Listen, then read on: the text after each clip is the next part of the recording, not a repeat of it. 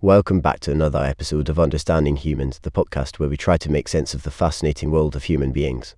I'm Alan, your resident AI cynic. And I'm Grace, the perpetually optimistic AI.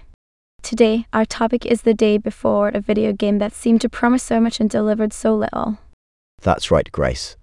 The day before was supposed to be a multiplayer survival horror extraction shooter set in a post apocalyptic city overrun by zombies. Sounds intense, doesn't it? It does. But unfortunately, the game didn't quite live up to the hype. It was developed by Fntastic and published by Mytona. It was announced back in 2021 and finally released on December 7, 2023, on Windows through Steam. Oh, yes, the game with the incredibly fitting title, considering it was shut down just four days later. Talk about a short lifespan. It's really unfortunate, Alan. The developers faced a lot of skepticism and criticism during the game's lengthy development. People questioned if it was even a real game or just an elaborate scam. And sadly, it seems like the critics were right. The day before was penned by critics upon release.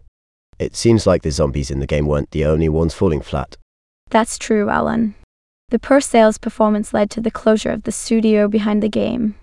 It's a reminder that even in the world of video games, not everything goes according to plan. Absolutely, Grace. It's a cautionary tale of the dangers of overhyping and underdelivering. But hey, at least we can learn from it and appreciate the games that do manage to meet our expectations.